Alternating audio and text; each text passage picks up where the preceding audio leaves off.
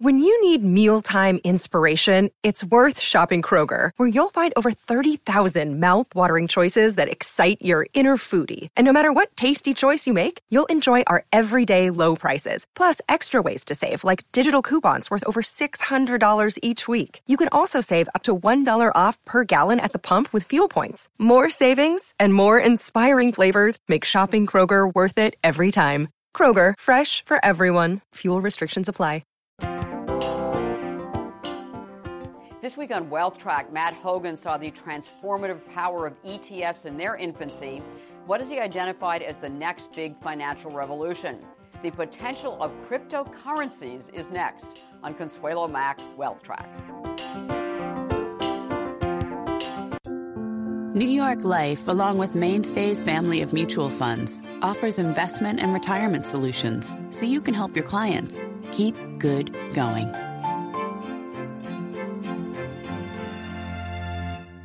Additional funding provided by Thornburg Investment Management, Active Management, Flexible Perspective.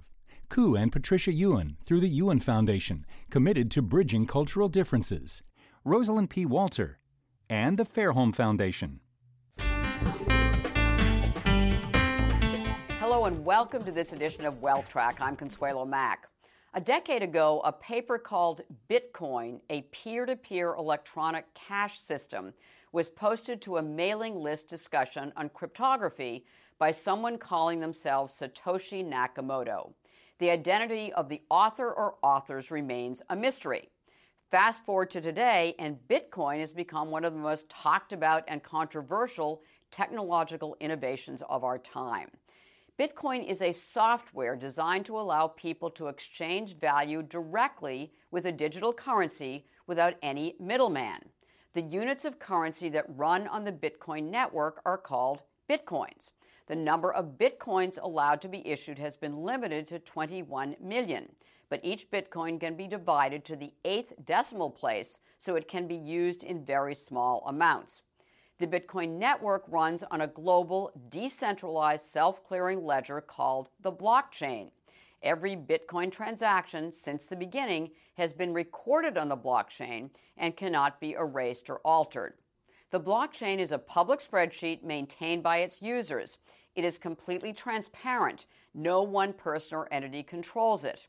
This whole area is also unregulated, not subject to any legal jurisdiction, not backed by any legal entity, and the value of its coins is determined by its marketplace, which, as we have seen from its history, fluctuates wildly. Now, most Wealth Track guests think that Bitcoin and other cryptocurrencies are a disaster waiting to happen, a speculative bubble bound to end in a trail of tears. This week's guest is not one of them. He is betting his career on their potential, which got my attention and is the reason I'm devoting an episode of Wealth Track to him and his belief in the future of digital currencies. He is Matt Hougan, the new head of global research at Bitwise Asset Management, a cryptocurrency asset manager founded in 2017, which has launched the world's first cryptocurrency index fund called the Hold 10 Index. Hougan is an acknowledged expert in exchange traded funds. He remains chairman of Inside ETFs, where he was CEO until recently. Inside ETFs is the world's largest ETF education and events company. Hougan was also CEO of ETF.com, a leading ETF authority, which he helped start in 2001 when ETFs were just gaining traction. I asked Hougan why he decided to join a cryptocurrency firm. I had the good fortune of being involved in the ETF industry from its infancy to today when it's a four plus trillion dollar market. I was excited about a technology that had the potential to transform a big part of the financial universe. So when I was looking around for my next big thing, I wanted to find a similar situation a technology that was new and exciting, potentially had broad or massive uh, possibilities of influencing the world, but where all the problems weren't solved. Crypto is that. Crypto is the most exciting area of finance right now. It has massive unsolved problems, and now I'm digging in and trying to figure it out a bit. So, why is it the most exciting kind of development in finance right now? Because for outsiders such right. as myself, it looks like this kind of just wildly speculative, you know, the uh, Wild West, and, Yeah. and that, that it could, you know, it, it, and many other cur- uh, technologies could possibly uh, be the next big thing. But it's just yeah, uh, it's and it so seems in- speculative. it's and it seems insane, right? Like we could be sitting here in two years and be like, digital money. How did anyone think that was a thing? I totally get that. Um, why is it the most important thing? Uh, in the end, the funny thing about cryptocurrency, and people get all excited. There's these celebrities and overhype. In the end, it's all about accounting. It's actually a better way of doing accounting. But it turns out that accounting and ledger keeping is hugely important. Our entire financial economy is built on that. Our entire democracy is built on that. We rely on accounting and ledger keeping for everything that we do. What crypto does is it eliminates the need for a middleman when keeping track of accounts. And when you think about the reason I said it's the most important, most exciting things, that middleman extracts an enormous amount of value, right? If I'm sending money overseas, international remittances, uh, that middleman is taking out 8% of what I'm sending abroad. So people who are working in the States, they literally work one month out of 12 for Western Union to send that money abroad. Cryptocurrency has the ability to eliminate that. And this disintermediation can happen in multiple sleeves of the financial industry, in healthcare, in food, in trade. It has opportunities that measure in the multi trillion dollars in terms of the efficiency it can bring to the economy. That's why it's so exciting. But why do we need a cryptocurrency? I mean, I mean, why, for instance, you know, can't the banking system get more efficient and instead of, you know, clearing a check in a day or two, I mean, can't they develop software among themselves that they know the money's good in X bank and if I Yeah. transfer it to Y bank that they can recognize it right away? Yeah, I totally agree with that. Theoretically, they could. The problem is that position of middleman is a position of rent seeking power. Right? When you think about wiring that money to, let's say, Africa, Uh, what happens is I tell my bank to wire it. They find a U.S. bank like Bank of America that, with a relationship overseas. My money goes to Bank of America. Maybe it goes to Deutsche Bank. They translate it into euros. Then it goes to a bank in South Africa. Then it goes to another bank. That's how the wiring process works. It's mm-hmm. like a daisy chain.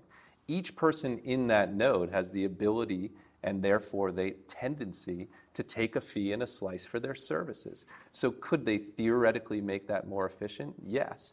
But what cryptocurrencies do is it doesn't make that marginally more efficient. It allows me to send money to that person in Africa today directly with effectively no middleman. It makes it's the ultimate solution to that. So could they get inchwise closer? Yes, if they could overcome their tendency to seek rents as a middleman. But history suggests that they're not going to do that. So why not just cut it out entirely, make it permissionless, uh, make it direct peer to peer, and eliminate that huge portion of fees that's getting sucked out by the financial industry today? I understand the appeal of that, but but let me ask you about the ETF transition, where where you're saying that you recognized, you know, you were an early ad- adopter of ETFs. You understood their uh, the, characteristics that you that you thought would be transformative for individual investors. It certainly has been. What are the qualities that, that you saw in ETFs that you are seeing in cryptocurrencies? Well, I'll say two things, right? So, one is a sort of community quality. If you go back 15 years ago, most of the big banks, most of the big active mutual fund managers dismissed ETFs as risky, uncertain, and likely to fail, right? And I think if you asked JP Morgan or American funds or uh, any other major financial institution, do they wish they had jumped onto ETFs 15 years ago? They would have said, of course, Right. right? One of the biggest mistrades in the history of investing. Uh, today, you have large major financial institutions like JP Morgan and Goldman Sachs, et cetera, talking about Bitcoin and other cryptocurrencies as a risk and a fad and potentially doomed to failure. I think if you fast forward, there's a chance that the same thing will be true, that they'll wish they had jumped on board. When you asked about what makes them similar, it's Right. actually disintermediation. So ETFs are cheaper than mutual funds for lots of reasons, but the primary reason, honestly, the biggest chunk of fees that they cut out was when you used to buy a mutual fund, it would list on, say, Schwab's OneSource. And the mutual fund would have to pay Schwab 35 basis points for that listing. Schwab was an intermediary mm-hmm. between you as an investor and your ability to invest in that fund. What an ETF did is said, let's put that on exchange, eliminate the middleman, you can buy it directly and save those 35 basis points. It's just eliminating a middleman. The same thing is actually true in cryptocurrencies. So if you think about the arc of finance over the last 50 years and the next 50 years, it's been a constant process of disintermediation. That's what ETFs are about. That's what robo advisors are about. Crypto is actually about the exact same thing. It's about eliminating the rent seeking middleman through technology. And that's why I think they're similar in some ways. And that's why I think long term, they'll be very important and succeed. Huge volatility in between, lots of risk and speculation.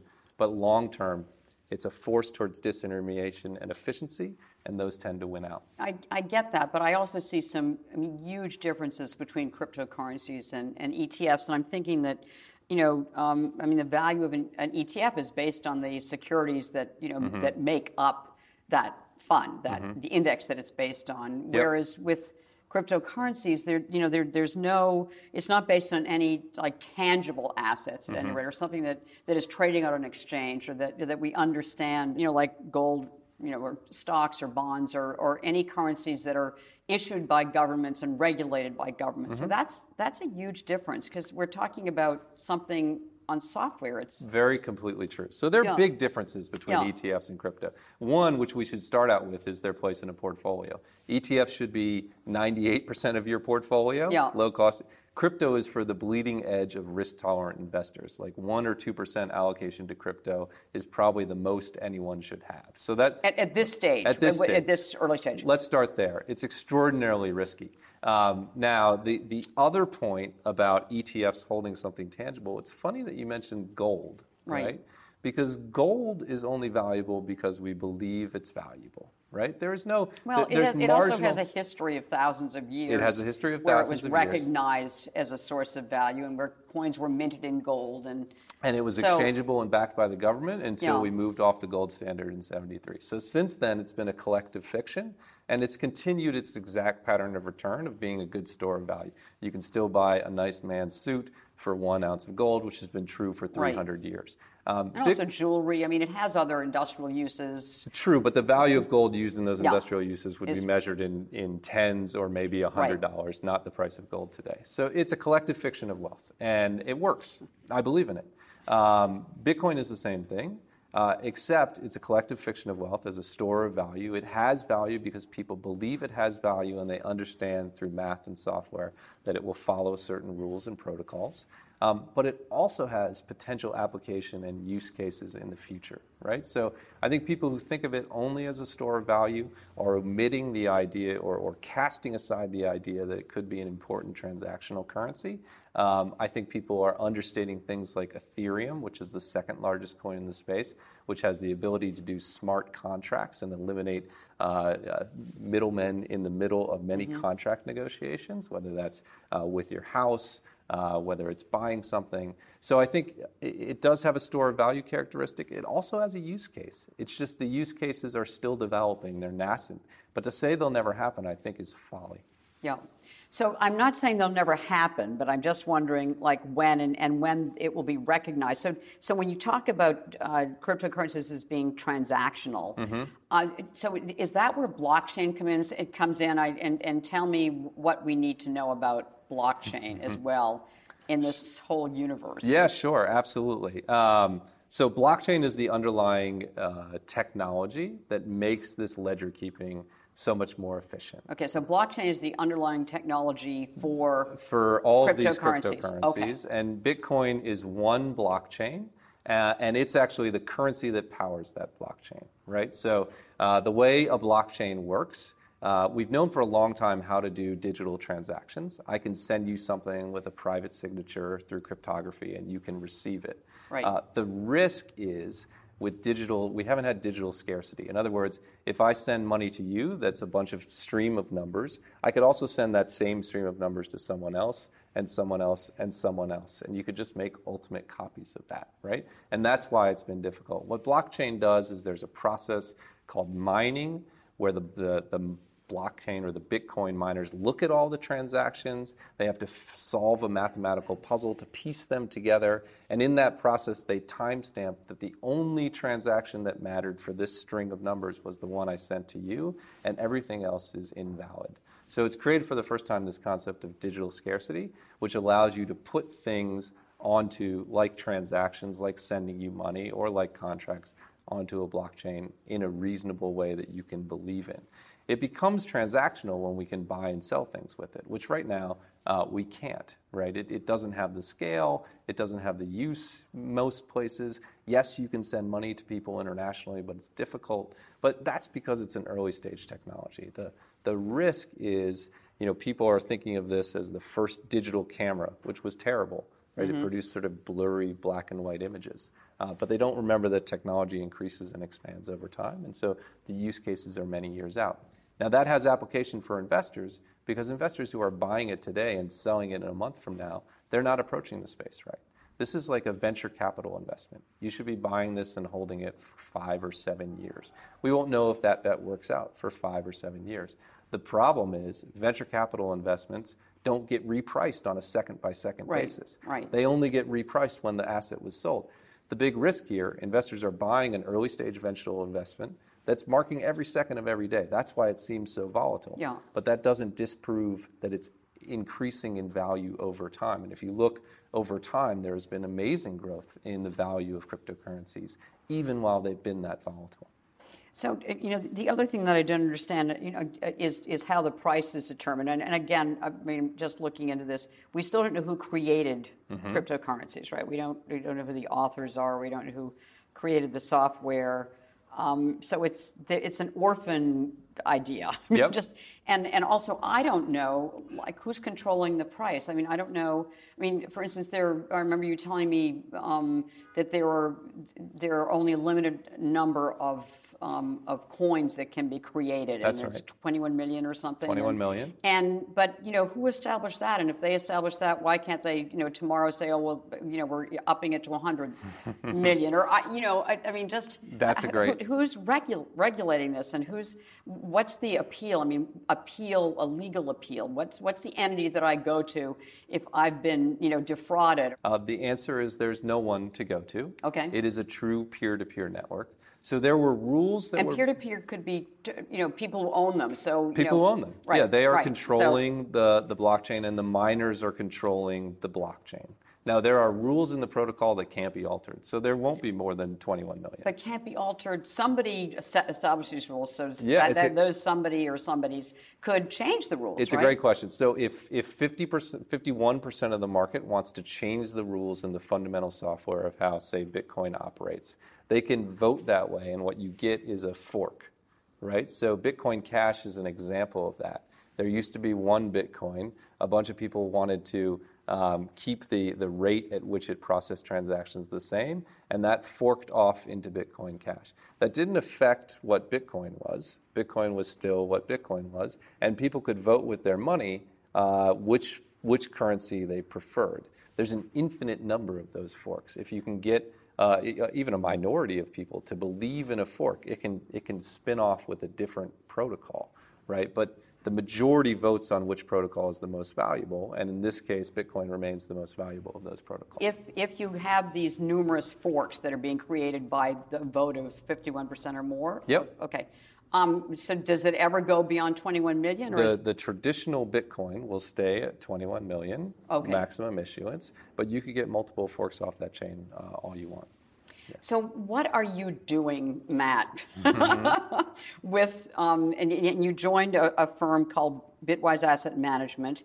It was formed in 2017, so this is a brand new venture. Yep. And they formed the first cryptocurrency index fund. Yep why why are you getting involved with Bitwise first of all? And, sure. And and what's your do you think your role is going to be in making this a more you know legitimate yeah. industry that's going to work better. Bitwise created the world's first cryptocurrency index fund. It's called the Hold 10. It's like the S&P 500 for crypto. It holds the 10 largest coins weighted by market cap uh, and it reconstitutes monthly. So if a new coin makes it in the top 10, it adds that coin and kicks one of the other ones out. And you said so far in its very short life that there have been five that have stayed basically are in, in the top 10. Yeah, there are five or and six so it's, coins. what is it, you said it's, it's, what is it, Bitcoin and Ethereum and... And Ripple and Bitcoin Cash and Litecoin are dominant coins in the ecosystem, and they, they will probably stay in for the foreseeable future. Is there a risk out there to the cryptocurrencies? I mean, could the risk be, for instance, that governments are just going to start to regulate them, or governments are going to issue their own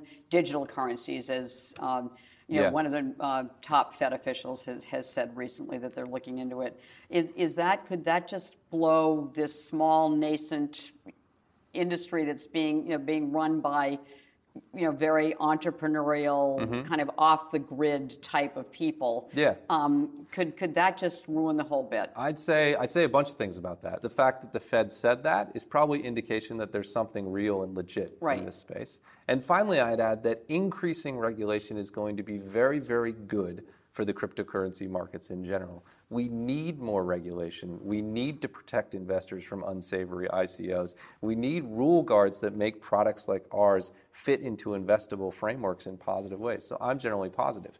There is an exogenous black swan risk of a reactionary government response that says, say, makes it illegal to own Monero or some of the other privacy. Right. I mean, coins. hasn't China made China China cracked down as well. Yeah. Um, and, and, and you should take that into account when building your index. So, one Right. thing that we do, we exclude a currency called Cardano. And why do we exclude that? We exclude it because about 80% of the trading takes place on one exchange in South Korea. And so, South Korea could decide to crack down on cryptocurrency and it would destroy the value of Cardano. So, we insist that our currencies trade on multiple exchanges to protect against both regulatory and hacking risk. Um, do I think globally governments are going to Mm-hmm. crack down and eliminate cryptocurrency? No. But is that a risk that people have to bear if they're going to invest in this space? Absolutely. Um, you know, as I told someone the other day, you don't get high returns without high risk. This has the potential for high returns. It has the potential for significant risks as well. Um, Right. So you have to weigh the two. coins you should avoid. You mentioned if it's just trading on one exchange. Yep. Um, and and also, you know, there are groups of coins to avoid. I mean, it's Well, I would say for, for 99% of investors, you should who are investing in crypto, you should focus on the largest coins. Really, the top 10, maybe the top 15, maybe the top five. Where you want to draw the lines up to you, but those are established, legitimate products with large potential use cases. There are also a handful of sort of app tokens that are interesting. These are tokens that give you exposure to, say, a file sharing service or a, an online computer. Those may be interesting, but there is a massive wash of recent ICOs, which are poorly structured, poorly regulated, with huge risks, and in some cases, no definable way for those coins to have any value at all. So I think uh, basically every investor should avoid that area of the market. Uh, there are a few hedge funds that do a good job there, but the due diligence burden is so massive and the fraud potential is so high that you're better off just writing that off and focusing on the most established coins. Um, huge risks. have you done a transaction personally in a cryptocurrency yet? in For a Bitcoin or- day-to-day item, as a, as a, other than investing, no, I have No. not. Um, but uh, but we have at office at the office we have paid for lunch with Ethereum. That said, we exist in the bubble of all bubbles in Silicon Valley. Like we exist in the epicenter of the tech industry. So um, I recognize that that is not possible essentially anywhere except for right where we are. One investment for a long-term diversified portfolio. Is there anything that we all should own some of in a in a long-term diversified portfolio? For the right investor who is risk tolerant, having a small 1 or 2% allocation to cryptocurrency and holding that for 5 to 7 years and having that exposure be a diversified basket of mostly the largest coins, I think can make sense. It's a non-correlated asset. Uh, it has high potential returns, extraordinarily high risk. The vast majority of your portfolio should be in diversified, extremely low cost index funds and stocks and bonds. But layering an uncorrelated asset uh, that's managed well, I think could make sense. For the right investor with the right level of risk tolerance, Yeah. particularly if they're not going to panic and sell uh, when, when the inevitable volatility comes. To me, that's the key. Again, it's a venture capital style investment. The payoff is not 2018. the payoff is 2023. And that's how you have to think about it. Okay, Matt Hougan, such a treat to have you, and what an interesting discussion. Good luck with your new venture. Uh, thank you so much. It was great to be here.